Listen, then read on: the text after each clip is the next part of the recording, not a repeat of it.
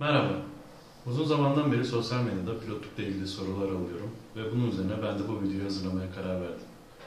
Umarım bu video kafanızdaki tüm sorulara cevap olabilecektir. Pilotluk eğitimine başlamadan önce 3 konuda yeterli olmanız gerekmekte. Okul, İngilizce, sağlık. Gelin hepsini tek tek irdeleyelim. Okul. Havacılık Genel Müdürlüğü ki bu müdürlük Türkiye'deki tüm havacılık yani tüm havayollarının, yer işletme şirketlerinin gibi havacılıkla ilgili, ilgili tüm şirketlerin operasyonlarını düzenleyen ve denetleyen kurumdur. Bir kişinin ticari pilot lisansı alabilmesi için 21 yaş ve lise mezuniyeti kriterini koymuştur. Her ne kadar Sivil Havacılık Genel Müdürlüğü lise mezuniyeti lisans için yeterli görse de şirketler pilot ilanlarında genellikle en az ön lisans hatta bazen lisans mezuniyeti şartını aramaktadırlar. Benim size naçizane tavsiyem pilot olmayı düşünüyorsanız 4 yıllık bir üniversite bitirin. Eğer lise çağındaysanız ve tercih yapacaksanız önünüzde farklı alternatifler var. Hava Okuluna girerek önce askeri pilot, daha sonra ise emekli olduktan sonra sivil havacılık pilotu olabilirsiniz. Bunun dışında Anadolu Üniversitesi'ndeki 4 yıllık pilotaj bölümünde uzun yıllardır sivil havacılığa pilot yetiştirmekte. Sivil havacılığın son yıllardaki gelişimin ardından vakıf üniversiteleri kendi bünyelerinde pilotaj bölümlerine yer vermeye başladılar. Tabii pilot olmak için tek şansınız bu bölümler değil. Üniversite okumuş olabilirsiniz. Üniversitede pilotaj bölümü okumak istemeyebilirsiniz. O zaman da Türkiye'deki 20'ye yakın uçuş okulundan birini tercih edebilirsiniz. Bunların güncel listesi için Sivil, Sivil Havacılık Genel Müdürlüğü sitesinde havacılık işletmeleri sekmesi altında Yetkili Havacılık Eğitim Kuruluşları sayfasındaki uçuş eğitim organizasyonları listesinden ulaşabilirsiniz. İngilizce Tabii ki birden fazla dil önemli fakat sivil havacılıkta İngilizcenin farklı bir yeri var. Nerede pilotaj eğitim alırsanız alın, alacağınız eğitimler hep İngilizce olacak. Gireceğiniz tüm sınavlar yine İngilizce olacak. Eğitimi bitirip bir havayoluna girdiğinizde şirket dokümanları, uçacağınız uçağın tüm dokümanları ve sorumlu olacağınız genel havacılık kuralları ile ilgili tüm dokümanlar yine İngilizce olacak.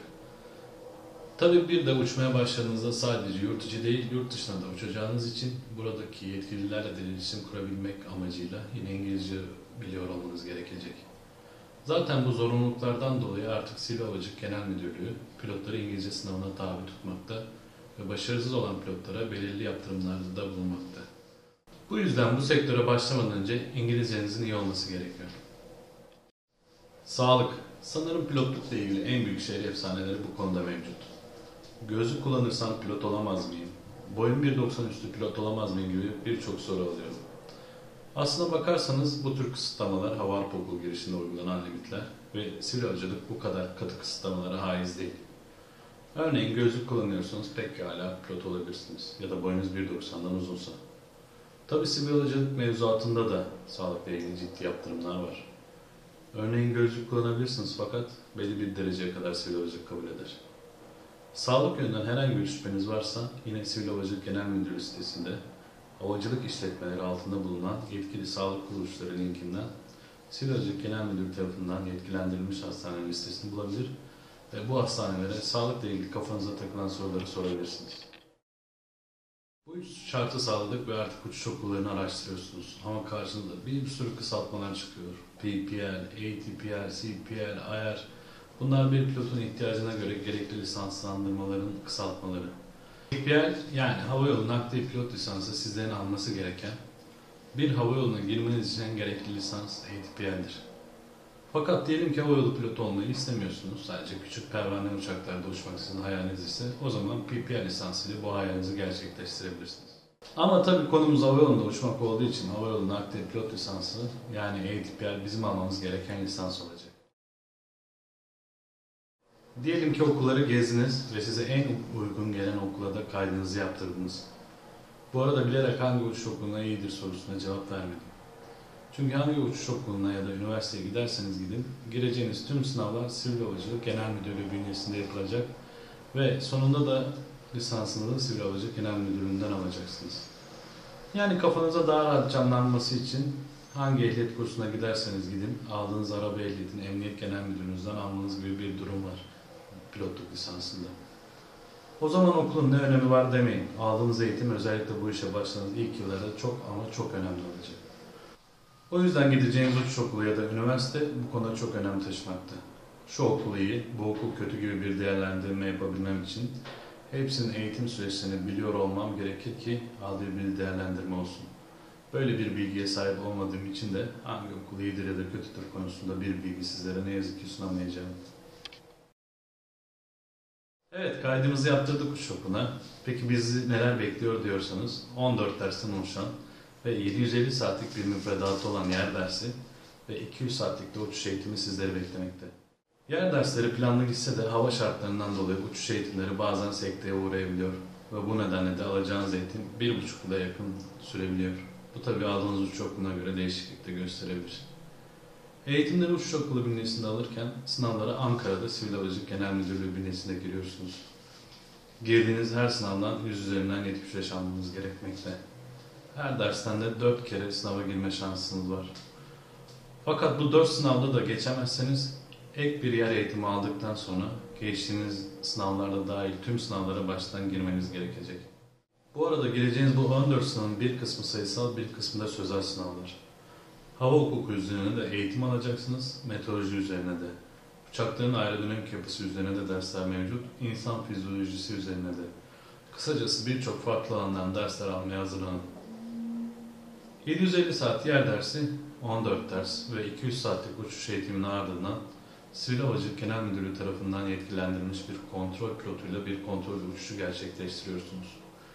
Bu uçuştan da başarıyla geçerseniz artık havayolu nakliye pilot lisansı almaya hak kazanıyorsunuz. Artık elinizde bir pilot lisansı varsa yapacağınız iş şirketlere başvuru yapmak. Birçok şirket işe alım sürecini artık internet üzerinden yapmakta. Tabii hemen burada bir uyarıda bulunmam gerekiyor.